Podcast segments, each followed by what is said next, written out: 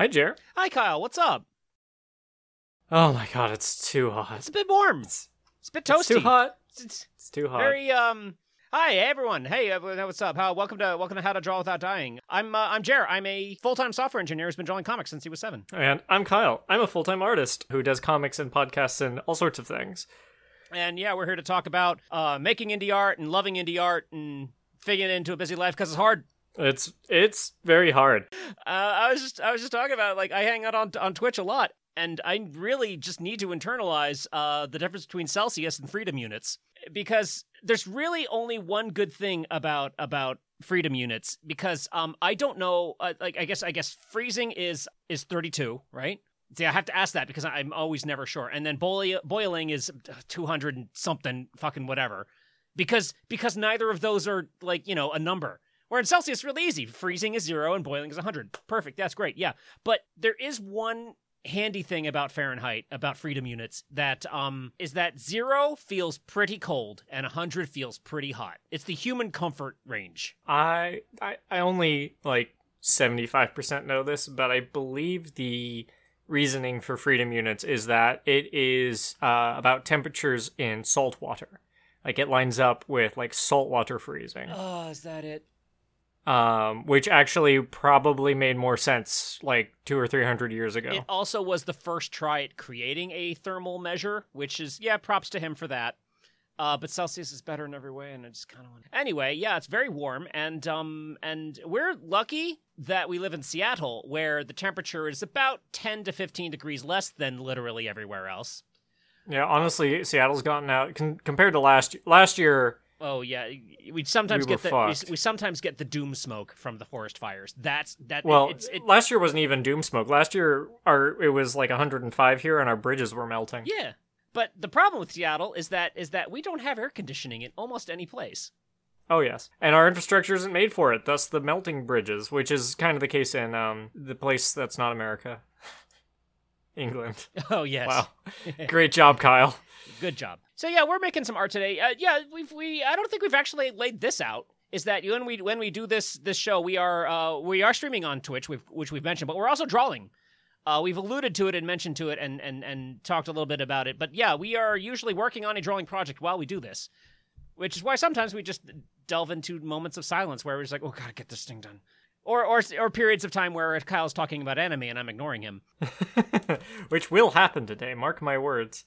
So I have a quick story about yes. The artistic process that I wanted to share to get us started here. So yesterday, Kyle, myself, and our friend Code again, we're all hanging out at our place, and we'd cooked dinner together. We shared that, and Kyle had actually come over early because I work from home and my house is just a little cooler than his. So you came over here to, like, work on some books. Working on shipping some books, which we'll talk about in a second. And then after dinner and after work and all that, we're all just chilling out, shooting the shit. And I just kind of zoned out. I just grabbed my Switch and was playing some good old, like, mindless fucking Puzzle Quest, right?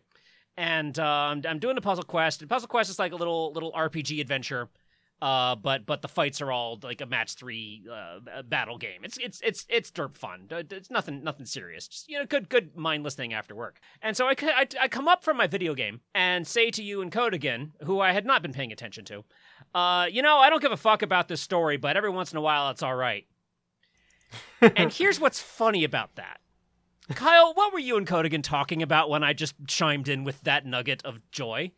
I was talking about my comic Of This Light and brainstorming some stuff about it. And then Jer just comes in over here. I don't care about this story. I don't give a fuck about this story, I said. I was not paying attention to you guys. And so that was nice of me to say. I mean, we knew you weren't paying attention. We demystified it rapidly, but it really was a moment in time that happened for sure. Yep. But no, what I think I want to talk about today is, well, first of all, the big news is your most recent Kickstarter book has been printed and is a physical object, and you have it, and I've seen it and touched it, and you were putting it in envelopes yesterday. I was. They are going out tomorrow. I wanted to give Kickstarter backers about 48 hours to change their addresses should they need to. But yeah, no, I've got the books. And soon you will too, if you backed it. And if you didn't back it, they are actually for sale now. On our store! On our store, on our bookstore. Look at us attempting to shill like professionals. Yeah. We're trying. It is uncomfortable for us, but we're trying. Which is severalcrows.com/store. Mm-hmm. Or go to severalcrows.com and click on the big shop button. Which, like, as big as that button is, I feel like it's still, I could design it more clear to click on. I feel like, anyway. So how does it feel to be close to finishing the damn thing? Fucking fantastic. I've been working on this for a while, longer than I wanted to. I mean, most of these streams for quite a while were cleaning up the comics themselves, and that just took longer than I wanted to. And then the price of paper shot up right when I was getting ready to print, and I had to find a different printer. It was just stressful. Yeah. Stressful all the way through. Yeah. But then it's going to be finished, and you'll get paid. Yes. Which is, I thought, you know, it's obvious to me, but I thought that was interesting to mention is yesterday you were talking about wrapping it up, and then that means, like, you have all of the Kickstarter money in a bank account mm-hmm. that you were using to do the thing, and then once all the thing is done, you actually get paid the amount that you get paid. A little more complicated than that, because I did actually budget some for the work hours it was going to take to make this. So I've been pulling some stuff out for this while I've been doing it. But whatever's left from the, like, things got fucked up budget, I get a cash out. Any overestimations and costs get cashed out. I won't really know how much those are until I'm done shipping, but should get a couple $100. That'll be nice. Yeah. And that's what I figure we should talk about today, is finishing stuff. Mm-hmm. It's hard. That's a tough one. You and I both finished big things, and small things. I was going to joke that I haven't finished anything ever. Okay. All right. I hate that. And yet I can hear that argument, because a lot of your things are serials that will continue. Although that's not even true, because I've talked a bit about my angst might not be the right word, but with Anachronistic Season 1 and how, like, Neil's gone and I miss him a little bit. And yet, yeah, in that case, he was very much supposed to die. Mm-hmm. This is not a spoiler for Kyle's podcast. The first thing the character says is, "Oh God, I'm dead." Yeah. Yeah, Shiny Zubat says you finished Anachronistic, though. Yeah, it's one of those things I can't quite make those that joke anymore. I can't even really make a good argument for not making that joke anymore. It just it's simply not true anymore. I do consider Season 1 of Anachronistic a completely finished product, though I might still be doing some more stuff with it, you know. Kyle, what was the first thing you ever, like, joking aside, what was the first time you felt like you had actually finished a project? No. Honestly, it's Anachronistic. Really? Like, no comics, no art, no writing, nothing you had done before that counted as finished. Yep. Yeah. Many novels I only finished in that they had a beginning, middle, and end. I never edited them to a degree I was comfortable with releasing to the world. Comics, technically chapters 1, 2, and 3 should have felt like that, but frankly didn't. Mm. Okay, felt like, or... because you did finish it. You got a book done, and I have those books. Yes, but, like, your specific question was, what was the thing that first thing I felt like I finished? Felt like, I did say felt like, okay. But yeah, it should have, but didn't. I guess because I knew, like, I designed chapters 1 through 3 to be able to be a place I could stop writing it if I wanted to, and I knew pretty easily that I didn't want to. Let's see. Certainly, like, the first... big, like, Anachronistic level thing that I finished was The Indies.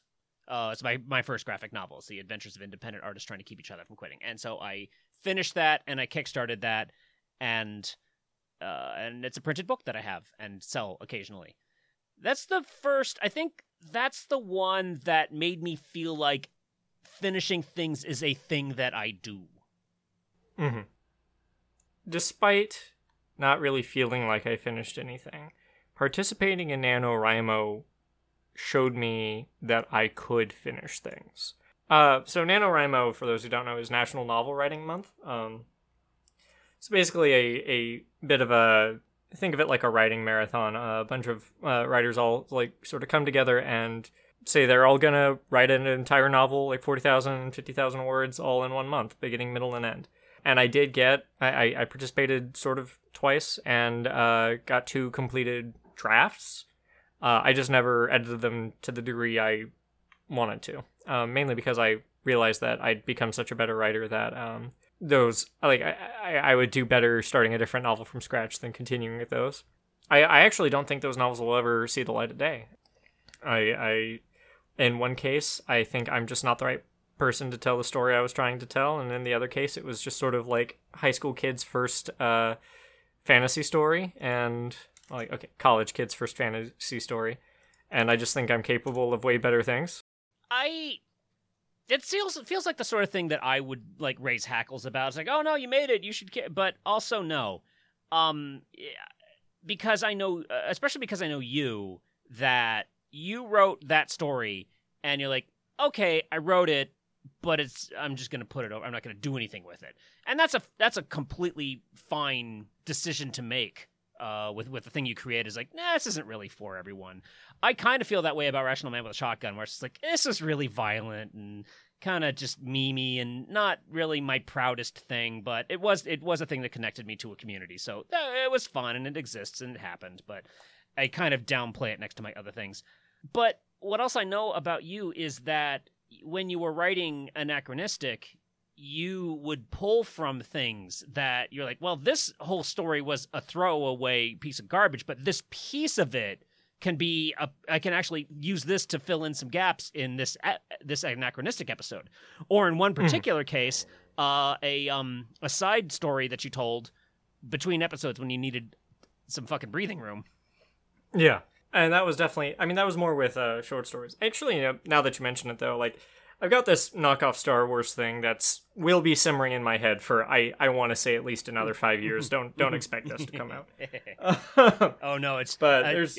Gecko and I are writing our own knockoff Star Wars thing together, like, right now, just for the fuck of it. So, yes, that can happen. But, yeah, there's this Star Wars thing that I mess with, and it... the Bappy's first fantasy novel I mentioned earlier... I've actually been thinking about how I would, like, some of the themes I touched on in there, how they'd be better suited for this. So yeah, I do reuse things that I've written, if it calls. I certainly, like, they weren't wasted words. I almost think of them as deliberate practice. Because the reason I wanted to bring it up as a topic, the finishing of things, is, number one, it was something that our community requested we bring up, but a common joke of mine is that the 3 hardest parts of making a comic are starting it, keeping up with it, and finishing it. Mm-hmm. One of the things that I'm proudest of finishing is my graphic novel. That is not my dream project. In fact, when I was coming up with it, I was kind of finished with probably my first take at talking about this fantasy world that Wild Azaleas takes place in. Which is some of the stuff that I was coming up with when I, you know, as famously mentioned, was 7 and making comics. Those ideas were from all the way back then. And so I'm trying to, my life goal is basically to be a one-man axe cop, where I take the wild ideas that child me had and render them well with adult me's skills. So that's what my dream project is. That's what I'm working on. It's what Wild Azaleas is the current iteration of that world that I dreamt up with when I was very small. So I had done my first stab. It was like a single chapter comic of Elzevayax. It's fine. I don't hate it. I'm not ashamed of it. I've got a reasonable measure of it's my old work embarrassment. So I won't be like tossing it around anywhere, but I made it, and I'm proud of it for its time and for what my skills were at that point. I have way more copies of it than I will ever need because they overprinted it and just gave me the rest for free. So I hope that copies of that original comic book are used to light my Viking funeral pyre as you shove me off into the sea. That would be dope. Anyway, I was wrapped up with that, and I was doing some other stuff. I had some old garbage comics that I did with about my friends, and had a lot of their stoners, so there was a lot of stupid drug humor and whatever. I did not care for marijuana, not my thing. I didn't even try it until I'd broken up with those friends. But that's a whole other story. So yeah, those were dumb comics. I don't really care for those either. And I'm breaking up with those friends and making new friends and think I need something new. I need a new project. So I dreamt up this idea of a gang of independent artists just trying to keep each other from quitting. And the reason why I did that is because I was feeling like I didn't have the skill to tell my dream story yet. I need to up my art. I need to create something and finish it. And so I wanted something that I could scribble out once a week, crank it out, don't worry about it being good, just do it. This is probably the birthplace of the do thing mentality. It's like, I want something that I can just do thing. And preferably something that I can finish. That took 4 years.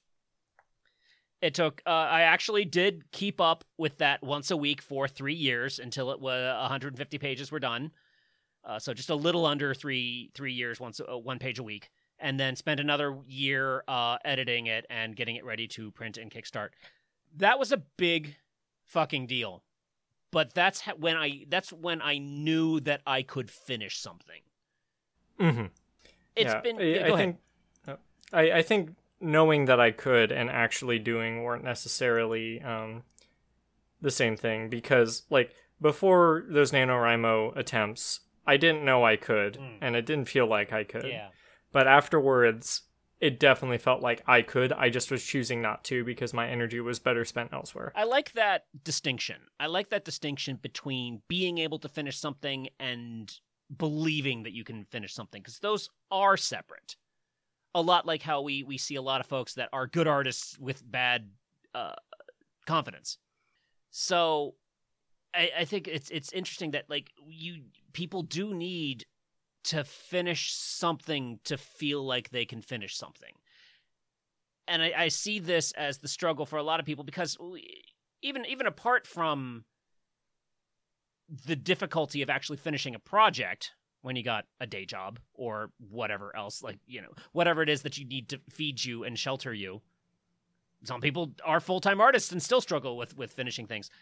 So you've got all the life challenges in front of you. But on top of that, so many of the stories of my lifetime, and I'm old, I'm a middle-aged man, and like the stories that I grew up with didn't end. Because that's how you make the money. You get a franchise or a serial that you can get for another season, and you don't write an ending because you want it to keep going, so that's your job now. And then I realized that, you know, most of my favorite stories are ones that end. Lord of the Rings, Avatar Last Airbender, Gravity Falls. Things that were going somewhere and got there are most of my favorite things in the world. I'm looking at Owl House and saying, oh, this is going somewhere. This is going to end. I want the ending. Disney, finish Owl House, you cowards. Somewhat similar. Like there came a point where, and it's no secret on this podcast, I'm a big anime fan, but anime don't end. Yeah.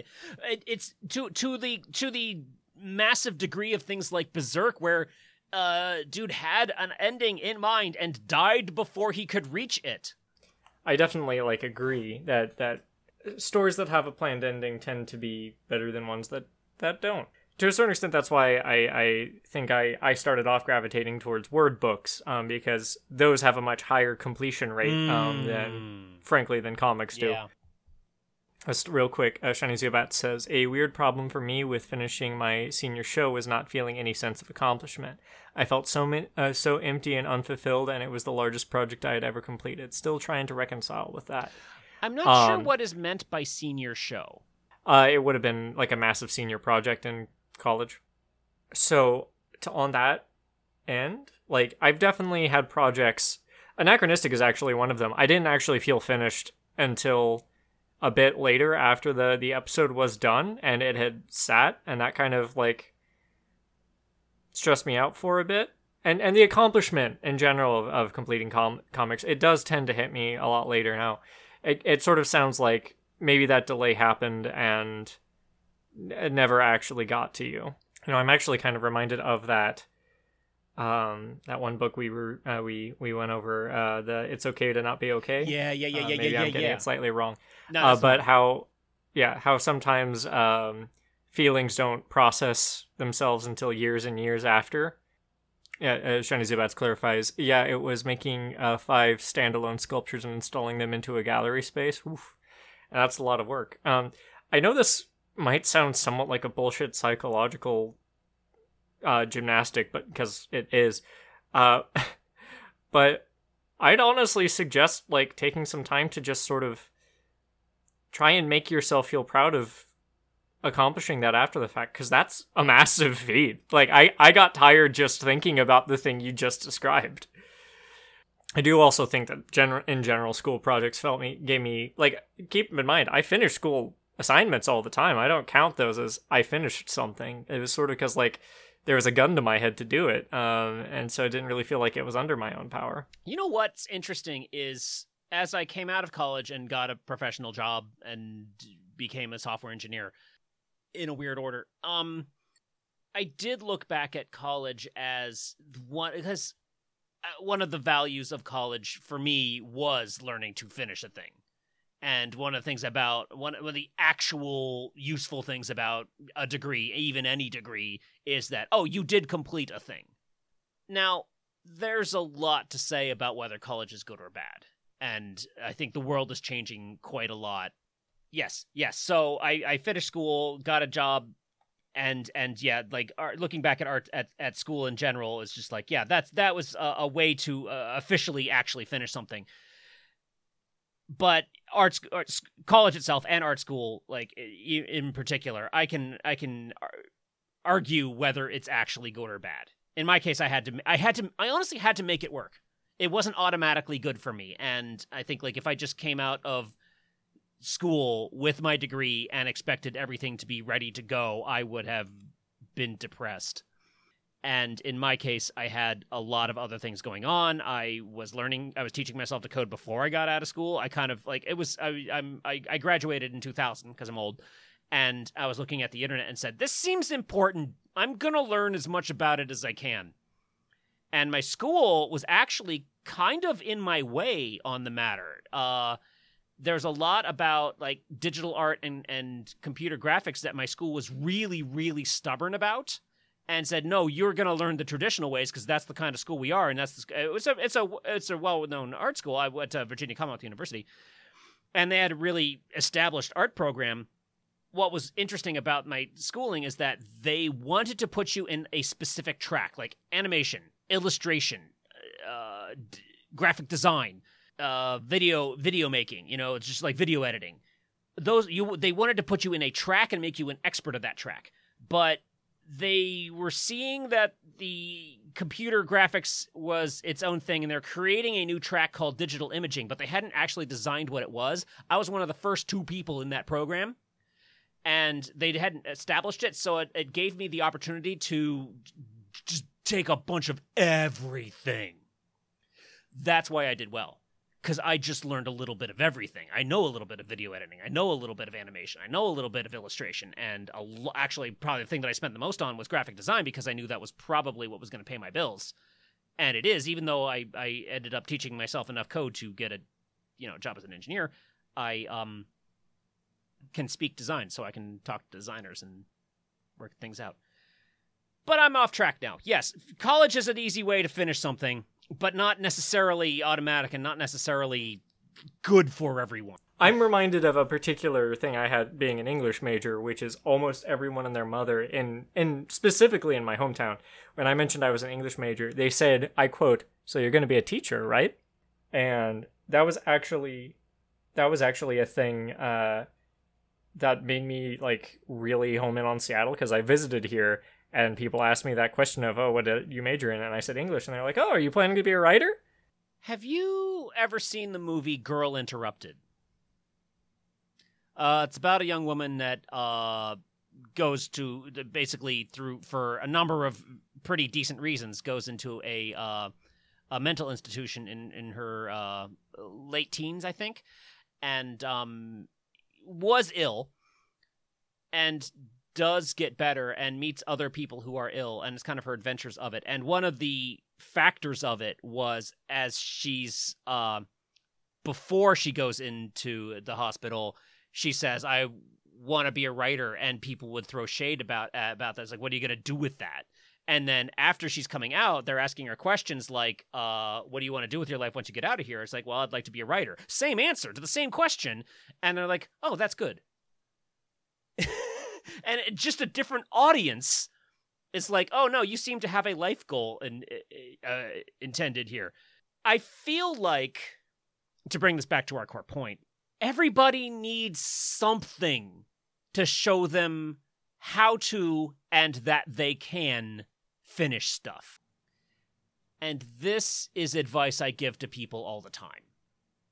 Is, okay, you've got the big thing in your brain, that's dope. Do a small thing first just to feel it, to taste it, to know what it is to do thing, and make sure it's something you can finish. And if you end up making a second big project, think of an even smaller one than that. You know, writing college actually did sort of hammer that into me against my will. It was all about writing short stories, and they actively wanted you to not go all the way to a novel, which felt a little counterproductive at the time because there's not money in short story collections. But there was a certain level of that. I kind of wish that lesson had been a bit more explicit, and that there had been an option to go forward after I'd mastered that first lesson, if you know what I mean? Yeah, and I think that's, again, a lot of why do thing is my broken record motto, because I want people to just dive in, and I think there's a lot of paralysis, but I've got the big project I want to do. It's fucking hard and daunting and paralyzing, and I can't ever do the big project, and I'm not even good enough to start the big project. Do a smaller one. Do thing. Codigan saying, if I hadn't gone to college, I have no idea what I would have done. Maybe just focus all my energies on writing and doing everything I could to make that work. College sort of killed writing for me for a long time. That's a bummer. Weirdly similar to me, because I have always wanted to draw comics, but I focused in college on trade skills and design skills and teaching myself how to code, and then focus myself on my career after that. It's almost like it's the entire theme of the show that you and I are doing right now. It might be the fact that Kyle and I are doing this show because we know it's hard and we want to help people do it because it's hard. I do think, like, if I had advice to give about finishing things, I think the real trick is to just pick one project and say, I'm going to do this until I feel like it's finished. Yep. And that just has to be your priority. Whenever that voice in your head comes up and says, oh, I'm not really feeling as excited about it. I need to work on a new project. And then that will be the one. You have to ignore it. And you just have to pick the one project and just, that's your focus until you finish it. And then every other time after that will be a lot easier. You know, if I was giving, like, full-on unsolicited advice, I'd say pick a project that you won't be completely heartbroken if it doesn't, end up good enough to release. But I also kind of think that will happen if it's meant to either way once you finish it. Because, like, those, especially the, like, fantasy novel I mentioned, like, I thought, like, oh, yeah, no, this is going to be the one. I'll be so sad if this never sees the light of day. And then, like, within a year after finishing it, I'm like, I can do better. And there's nothing wrong with finishing something you care about less, but finishing it and saying, all right, I finished. It's not great, but I finished it. And I think you and I both mentioned, like, later, like, much later projects that we considered the first one we finished. Anachronistic and like, you created a bunch of things before Anachronistic. I created a bunch of things before the Indies. But those were our big, I finished this moments. And like I said, the Indies was supposed to be my small project. It took 4 years. But I finished it, though. It's super finished. I mentioned last episode that, yeah, there's a plan for 9 chapters in Of This Light, and every 3 chapters I gave myself a exit point. Like, I could end the story there if I needed to. Like, there was a beginning, middle, and end. And just in case, like, no one was reading it, I wasn't feeling fulfilled by it, I really hated what I was making, all those things. But I feel like I'm honestly doing the same thing with Wild Azaleas, because chapter one, if that's all I ever created, it's a nice little vignette of this team of like cops, fantasy cops, and you get a good slice of the world, and honestly it could stand alone by itself. And chapter two, by the end of it, it's kind of like, oh, hey, that's what they do in their spare time, and that was the point of the story. I feel so far, chapter one or chapter two, if I spontaneously combust, then I got somewhere that's satisfying. There's more. There's a lot more. There's some places I want to go, but I got somewhere, and that's finished. I finished chapter one is finished. Somewhat similarly, like Anachronistic had season one. There was a season. The season had a beginning, middle, and end. If other projects become more interesting to you, if you spontaneously combust, or if you just never really come up with a good idea for chapter two, chapter one was solid. That was a good story with the good beginning, middle, and end. It was real good, and there could be more. But damn, did you reach an ending? If you are listening to this as a podcast and you hear us mention, someone in chat says, that's because we are streaming this. Kyle and I both stream it independently. Kyle streams on Knewbridge, Twitch.tv/Knewbridge, and I stream on Twitch.tv/Ironoki. And if you want to hang out with us and ask some questions and be part of the conversation, jump in, hang out, come on, we're here. And we stream this every Thursday at 7 p.m. Pacific Standard Time. From Seattle. Oh, Squirrel really likes the emergency exits idea. Yeah, that's pretty good. I think like having points where it's just like, okay, if I get this far, at least it's a thing. Yeah. I definitely don't think I would have kept up with OTL if I hadn't done that. Just got to climb the mountain in phases and give your muscles rest as you go up. Let's go look at some comics. Today is July 28th, 2022, and I found some cool comics being kickstarted, and you should check them out because they're cool. The first one I found is called I Knew the Wind Was Cold by Jeff Ryder and crew. Let's find some art. Kyle, do you like Western music? No, you don't. You don't at all. It's to define Western. Country music is what I meant to say. No, I know you don't like country. I mean, it depends, yeah, but a lot of people say that when I say I like country, they tend to call those songs folk. So, yeah. You know. The writer of this mentions that they are a huge country fan, and that's a big mention of it. It's like, and I mean, really good country music, not the garbage you generally hear on the radio. We're talking Willie and Wylan. Johnny Cash and Merle Haggard. Yeah, okay, all right, yeah. You say Johnny Cash, I know what you're talking about. Anyway, let me read about what this is. Okay, hang on. A frightened girl on a lonely highway.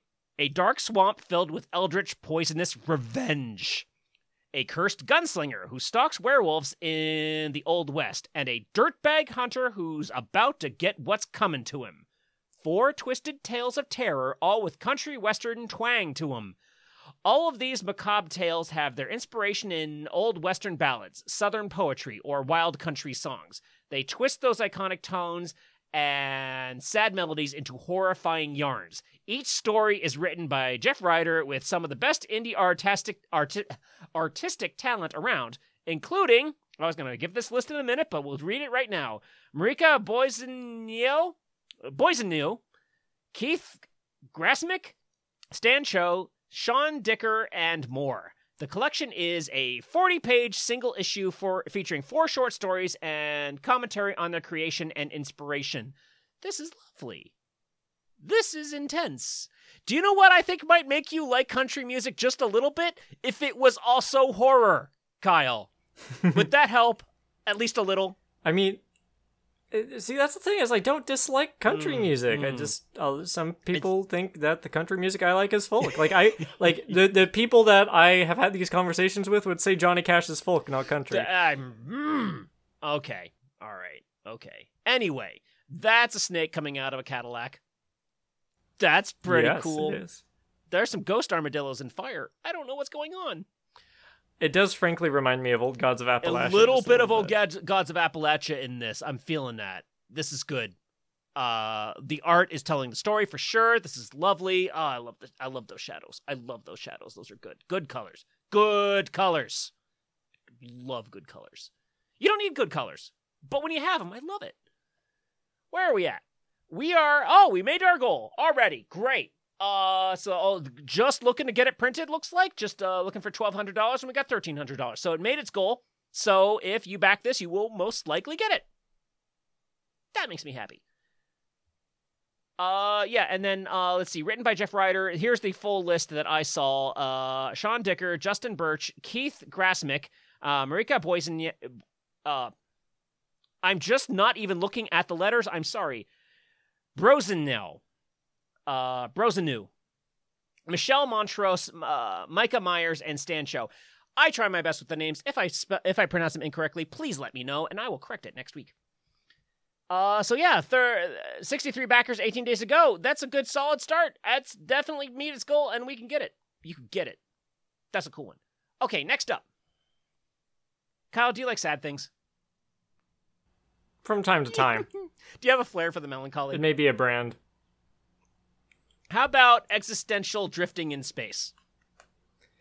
My favorite movie is The Fountain. Oh, yeah, I need to see that. Sit me down. I've been told I need to see that. Sit me down and make me watch The Fountain. That'd be great. Okay. Koi, Deep Thoughts in Deep Space by Adam Gillespie. Art. Yes. Good. In the far-flung reaches of space, First Officer Daniel Gray is alone. Alone in a vast spaceship and alone in an even vaster universe. As the last member of the human race, he follows the same routine every day, waiting for his clock to wind down and bring an end to all the possibilities that once filled mankind's future. And then one day, he encounters something unexplainable, something that opens the door to more possibilities than Daniel had ever imagined. I think he finds a giant space fish. That's really cool. It definitely does that black and white with one color thing really well. And the orange is just the color of the otherworldly, the unknown that this guy, the last guy, finds out in the nothing nowhere of space. That's so striking. I love it. Perfect decision for the design of this. Really, just looking for what it takes to print it. $349, translated from Australian. So that's 500 in Australian, translated to freedom dollars. So definitely met its goal. Definitely just looking to get it printed, so that's probably going to get printed. And that's beautiful. I like it. Now, this next one almost didn't pass my test. So what I'm usually looking for is give me a good description, which it did do, and give me good art to show and to kind of know what's going to be inside the book, which it didn't do. I've only got one picture to show on this one. But the concept's pretty unignorable, and it's their second one, and they've made their first one, so I feel confident that these guys are going to make a good second book. This is called Black Vans. A queer, people of color, LGBT+, cyberpunk superhero comic. One picture is all I got, and I feel like that's enough. I feel like I know what I'm getting out of this. Let me read about it. Black Vans is a comic book. A cyberpunk superhero mashup, a strange tale about pharmaceutical companies run amok in future, spelled with a PH, Philadelphia, where hackers provide intel, communications, and surveillance for the slowly disappearing superhero community. The hackers, called EQs, are a wild bunch. They fall along the queer LGBT plus spectrum, their ranks reflecting the ethnic diversity of the city they're from, of the world. Lead character Bo is a plus-sized gay bear of Afro-Latino descent who always seems to be messing up. When it's his time to step up and save the day, will he answer the call under the ever-present eye of the tech pharmaceutical maven Goran Gale? A sinister, somewhat mysterious mogul whose presence casts a dark cloud over future Philadelphia, and when his super... I'm sorry, I got a little bit lost on this sentence. When his super Wildstar disappears, will Bo be able to galvanize the EQ hacker community to find out where all the heroes went? This book is weird, political, noisy, and an absolute blast. I believe that was a quote. That's what they said about it. I believe it. Looking for 7,500, got 2,200 so far. This is the second installment in this series. They made their first one, so having read about it a little bit, they're just making more. Created by Alex Smith. That's like one of the reasons why I do this whole project is I'm after diversity. And it's like, wow, I'm just put all the diversity on one place. Yeah, I'm all right for that. Yeah, let's do that. That's good. I like that. And for the last one I got today, Kyle, what's the temperature right now? Yes, correct. It's too fucking hot. It's really, really hot. Everywhere. All over the world. For no reason. We can't understand it. There's no explanation to it. It just seems like it's just hotter than it was ever before. Breaking records with the heat. You know what we need? We need a little bit of Christmas in July, I think. So, for my last one, I found A Steampunk Carol, a festive nutcracker retelling by Luca Frigiero and Lorenza Pigliamoscia. Again, if I mispronounce your names, please let me know and I will correct it. Oh, yeah, that looks good. Oh, that looks pretty. I could pretend it's this temperature. Yeah, let's just take some snow in through our eyes and read about this guy. It's just a steampunk retelling of the Nutcracker. So Nutcracker and the Mouse King. It's we're gonna take the Nutcracker and the Mouse King and just retell it in a cyberpunk style. That's solid. I don't need much more than that. We've got Here's the description. I'll say. Caitlin Ward is a little girl living with her father and little brother on their beautiful family estate. Whoops, that's the wrong scroll. This is the scroll I'm looking for. One day, two old friends of the family come to visit and give Caitlin a small present, a tin soldier. This small gesture of kindness sets off a series of events unlike any other, changing young Caitlin's world forever. Got a little lost on the sentence again. Doing my job, guys. Doing my job.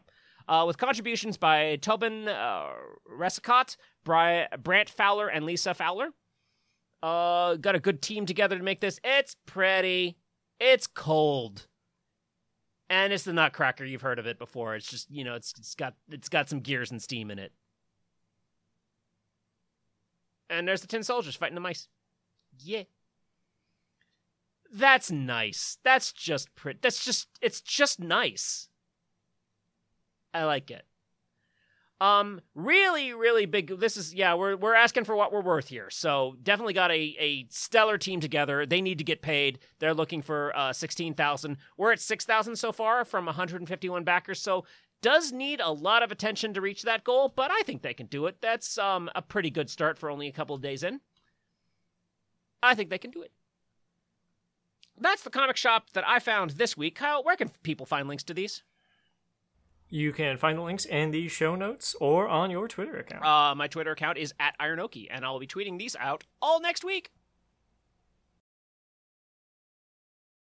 Hey, let's do our due diligence and chill ourselves just a bit. Kyle, where do people find your stuff? I'm at @KNewbridge on pretty much everything, but right now I am pushing my new book, The Punchline Is Death, which is for sale at severalcrows.com.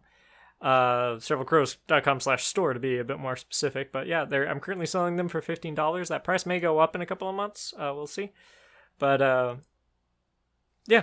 Let's see. I you can find me at Ironoki, IRONOHKI on either Twitch or Twitter. Those are usually places I hang out. And I put my comics on my website, jer.art, jer.art, and I also have a couple of books on that same store that Kyle just mentioned. severalcrows.com/store. You can get a copy of my my first graphic novel, The Indies, which is the adventures of independent artists trying to keep each other from quitting. Did we do a good show? Did we do all right? We all right? I think we did. All right. Video games. Yes, you finally got me going for realsies on Don't Starve. Now, you and Kodigan are big fans of Rimworld. Let me tell you what it's like being me near you guys when you're talking about Rimworld. Pretend, for metaphor's sake, that I just love heroin. You know, opiates. The refined stuff that makes all the hurting go away. Let's just that, pretend. Or you just really like playing Civ. Yeah, metaphors. We're using metaphors here. And here you and Kodigan are saying, man, we just got the most refined, purest, most powerful opiate, morphine, heroin, fucking cocaine, marijuana needles there ever was. And I'm just like, for my health, I probably shouldn't play that game. But for my addiction, that sounds lovely. That sounds delicious. I am not playing Rimworld. That sounds like the strongest drugs ever. Kodigan is just checking in chat to say, guess what I'm playing right now? Anyway, so, I would say that the other thing that I feel when you guys describe Rimworld is that, that sounds like stronger, lower graphics. Don't Starve. And Don't Starve is the, we talk about addiction. We're talking about that this kind of survival, spawn a world and live in it for as long as you can genre of video game may be just a little addictive to Jer. Don't Starve, not even adding Don't Starve Together's hours to regular Don't Starve, is the number 1 hours played game on my Steam account. Right after Don't Starve is two addictive MMOs, Warframe and then Destiny 2, are the silver and gold medal winners for number of hours played on my Steam account. I might really like the genre of video game where it spawns a world and you live in it until you can't. And Don't Starve is my favorite. How are you liking it? Similarly, I am enjoying it quite a bit. I do feel like I have other games that I'm more used to that scratch the same itch. But to a certain extent, that's also a good thing, because it allows me to... It's kind of like what we were talking about last week with, junk food versus health food. Playing a new game is a little bit healthier than just playing the same game over and over again. I mean, the art style is definitely super my vibe. I've always been intrigued by that.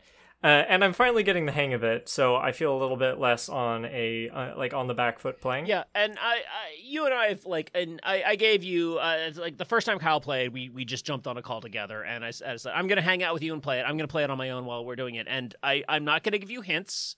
I'm going to only answer direct questions, and I did give you a couple of hints that I knew that you can't figure out on your own. But for the most part, I kind of want you to get killed by all the things that'll kill you on your own. How's it been going? How do you like? Did I do a good introduction? Was I all right at it? I think it was good for the first session. I think I'm definitely once I started going out of my way to watch some YouTube videos explaining the game. I think that's when I was into it. So I've officially hit that, and that definitely just looking up stuff increased my ability to play the game immensely. That is part because it is a game that you learn, and you learn how there's a unique emotion that I get from Don't Starve, and that emotion is I didn't know that could kill me. We were having we were having dinner one night after you showed me the game, and I don't know, I was like, how do I get charcoal? And then you're like, burn down trees. I'm like, and my thought process was something like, you can burn down trees? Oh, I bet you do that with the torch I never crafted. I go home, I just burn down everything I see. This is fun. Yes. And there's an entire character about that. Do you love just burning down everything? There's a character that rewards you for that. So yeah, I'm enjoying it. My favorite character so far is the robot boy. And it's funny because like when you played and I said, "Oh, I'm gonna play a character I don't usually play," I actually played it's WX78 because I know them. And I was like, "Oh, let me just dive in with Robot because I never really put a bunch of time into him." And yeah, he's a lot of fun.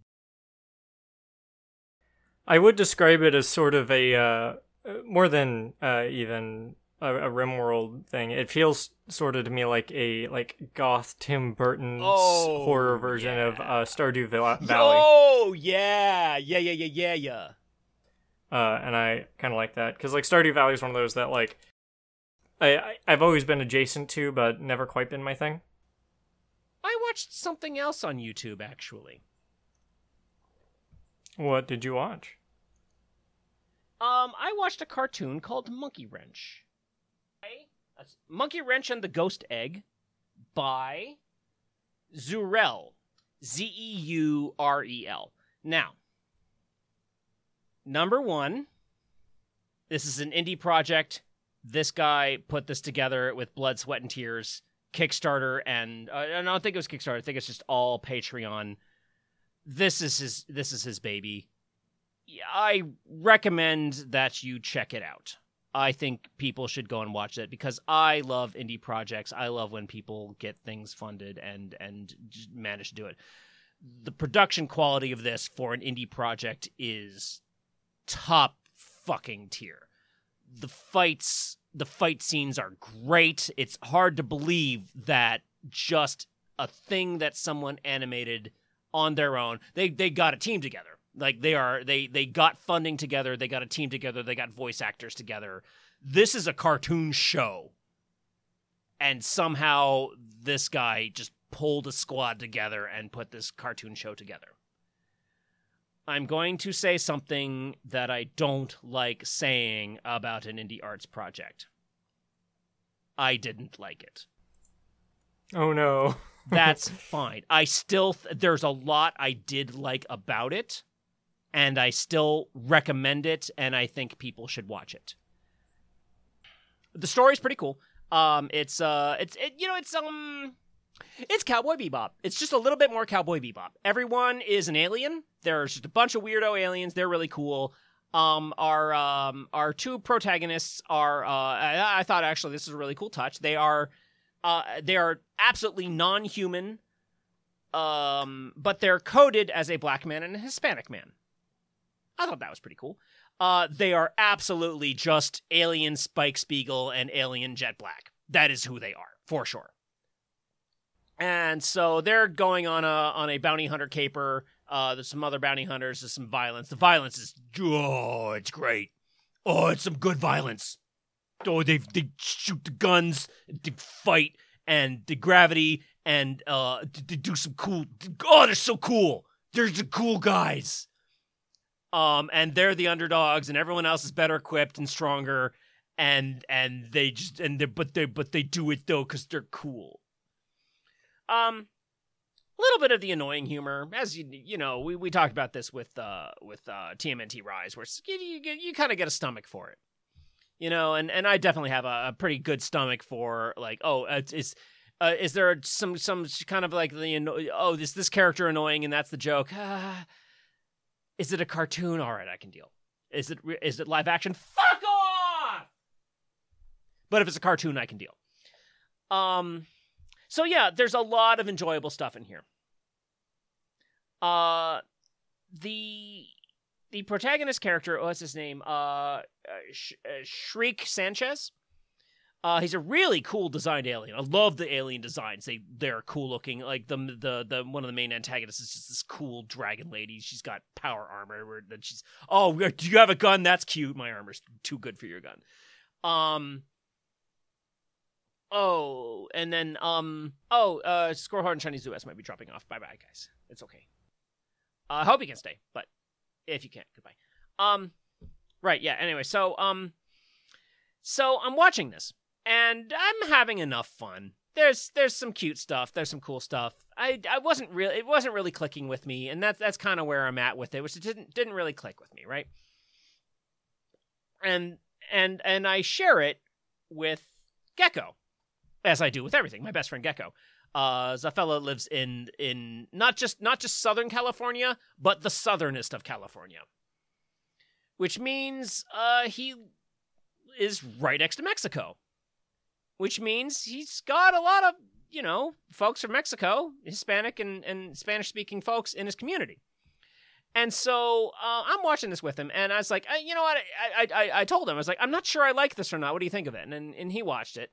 And so we're looking at it and we're talking about it, and Gecko's like, I can't, it's like, Gecko's listening to the dude's accent, the primary character's accent, and he's got a thick Hispanic accent, and Gecko's like, I can't place his accent. Gecko lives around people who have accents, and different ones, right? And Gecko's like, I can't quite place exactly where his accent's from. And so we look up a little bit, and yeah, that voice actor is quite white.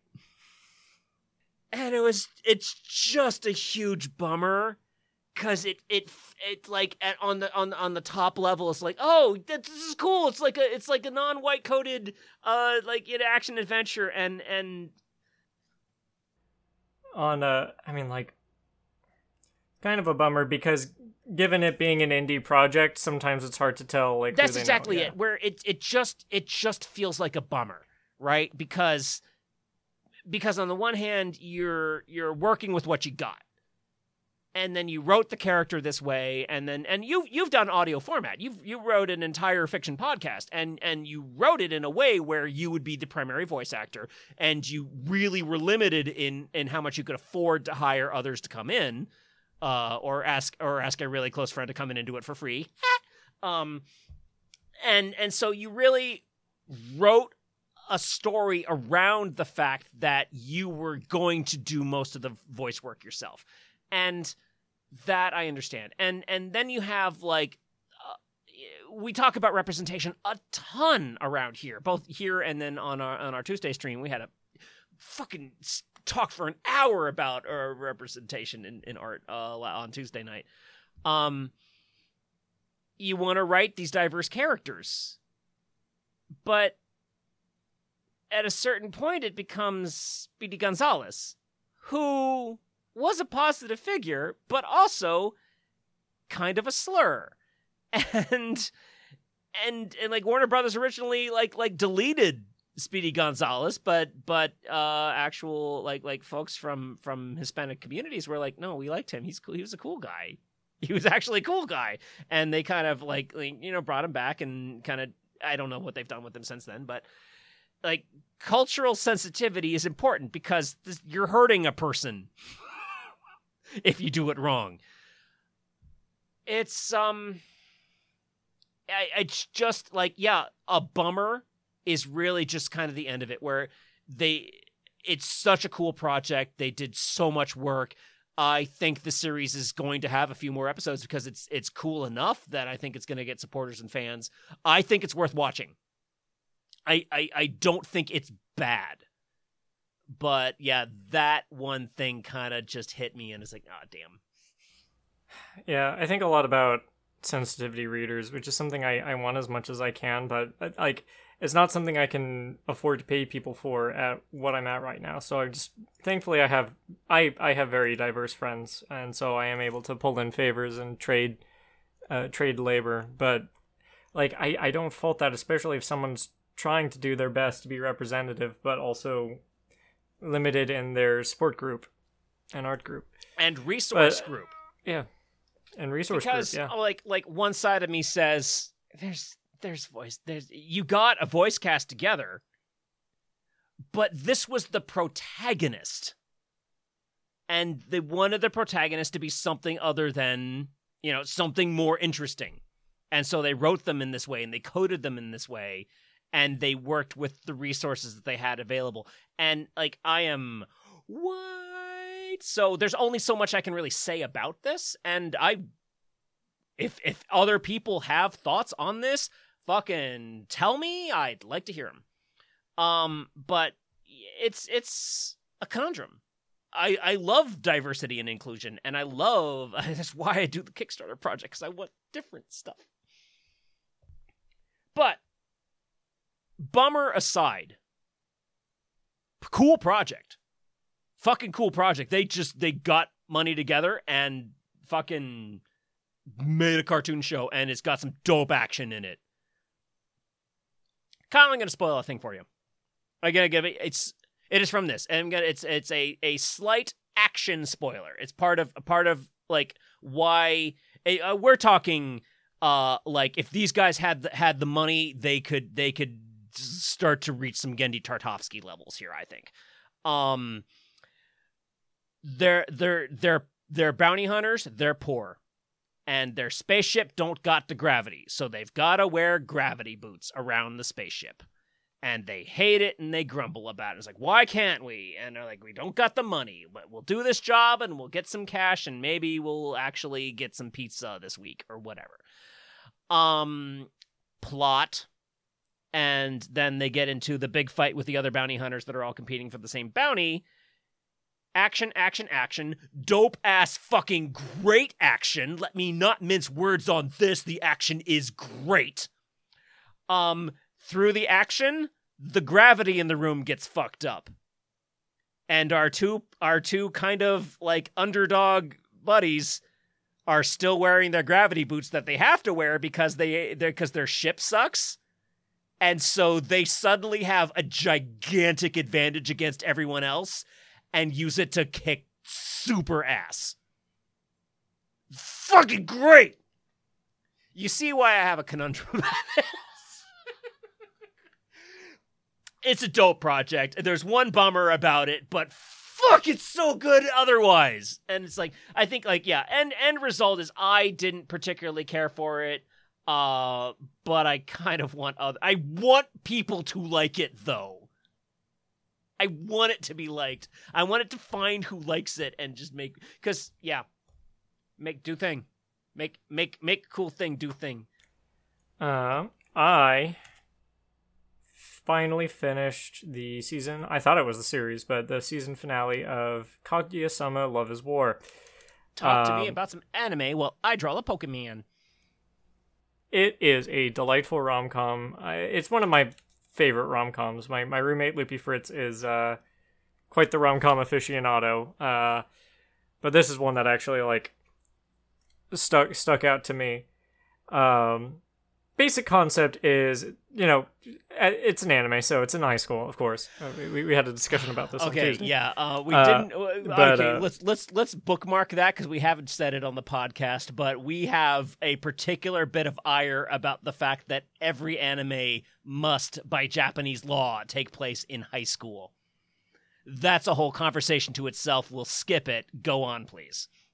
But yeah, it's about a prestigious Japanese high school where the student council, who is a poor student with amazing grades, and the vice president of the student council, who is also an incredibly smart person, but also like the daughter of the richest of Japanese Jeff Bezos, you know, like super prestigious rich family, are absolutely dumb goo in love with each other. Except because of their respective statuses, they can't let themselves be the first one to approach the other, at least in their heads. So they each pull a series of escalating stunts to try and trick the other one into confessing first. I don't hate this premise. It actually was pretty glorious, especially when they introduced the side characters, and they all are actually really complex people. one of the side characters, I believe he's the secretary, is a guy named Ishigami, and he's actually like a really good character. He's an outcast who, in middle school, beat the shit out of an asshole. Oh, good. And no one ever bothered to hear his side of it.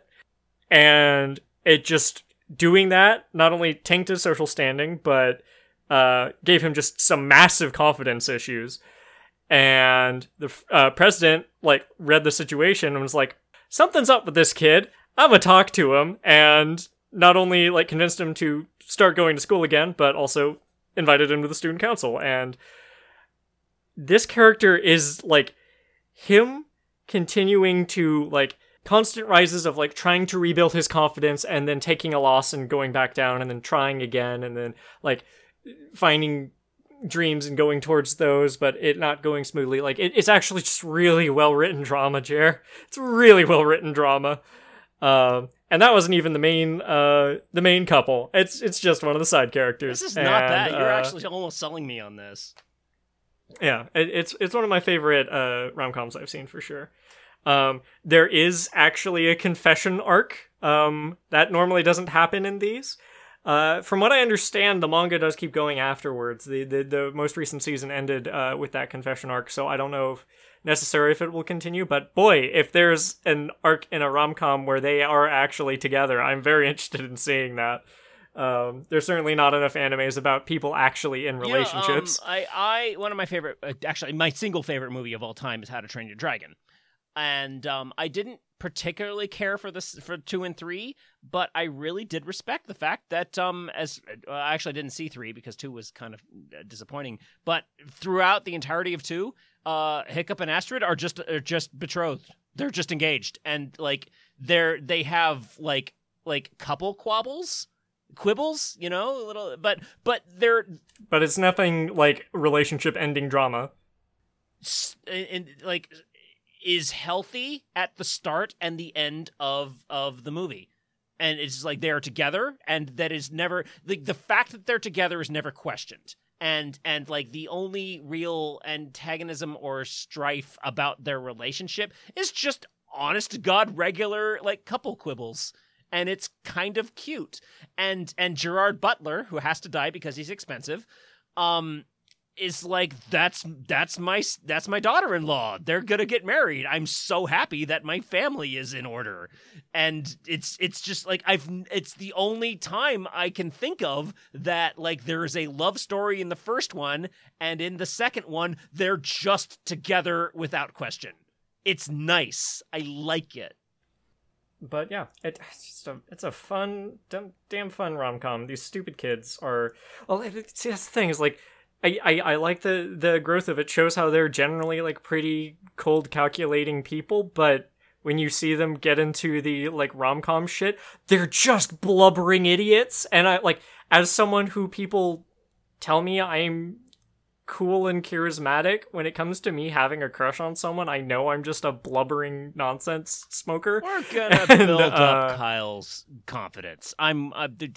We're gonna work on this. Don't worry. Point is, I found it very relatable. Okay, all right. I am actually kind of interested in watching this with you because that's a good sell.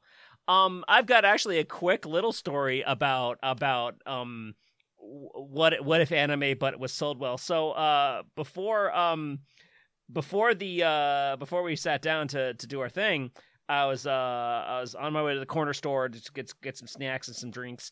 And I threw in my earbuds and listened to, my junk food podcast, The Castle Super Beast.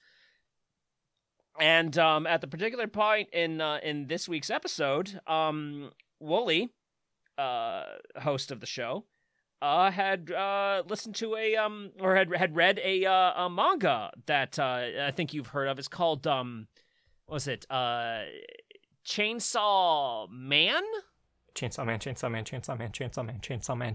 So Kyle couldn't shut up about Chainsaw Man for about a solid month at least. Yes. And he's talked about it here on the show many times. And I tone out a little bit for the anime because I don't have time. But But Kyle's love for Chainsaw Man is unignorable, and I just like I listened to you describe it, and I popped open an episode. You had your manga reading party, your manga sharing party the other day, or the other week, and that was a lot of fun. And I opened up Chainsaw Man. I was like, all right, I got it. I've got other stuff on this table that I want to read, and I did. Yeah, so when Wooly described it, it's actually something I want to listen to. I want to watch. Wow, I just said all the things that it wasn't. I kind of needed someone a little bit more in line with, like, my taste to say why it was in my taste. Now I want to fucking read it. Legit, like, actually, we were having... You've been party to conversations with Codigan, and me about music and how Codigan has played a song for me dozens of times, and I just completely forget about that, hear it in a different context, and love the song. I think that's part of art. I don't think it's healthy to just take one friend's word as gospel with art, because I don't think if one friend is pushing you to listen to something or read something, you're just not going to enjoy it as much. You need to decide to engage with it yourself. And there can be a lot of like reasons for doing that, including FOMO. But yeah, no, if you do, I super want to talk with you about it, but I don't really want to. At one point you said, I think I'm going to pass on it. And I'm like, okay, yep, I'm going to try and stop pushing it. I can't stop myself from talking about it, obviously. No, never going to hate you for talking about it. It's interesting because like, what all of us in the modern media age need to deal with is the amount of things you quote need to see is impossible in a lifetime.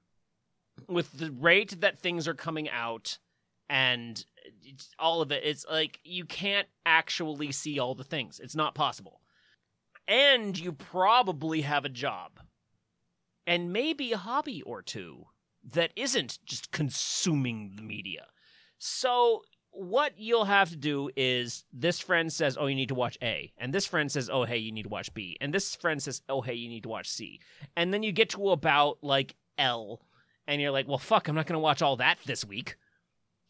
And you end up with a priority list. I will probably watch this one. I will probably watch J next. Right? So, what I've taken from this is that when I'm trying to recommend a thing to a friend, I can't recommend everything because there's too much. And so I try and limit it to one. Yeah, shall we wrap up? Yeah, all right. So, yeah, we're going to call it a night. Thank you all for listening. And if you got something you need to draw, remember to finish it eventually, but just draw it. You probably won't die.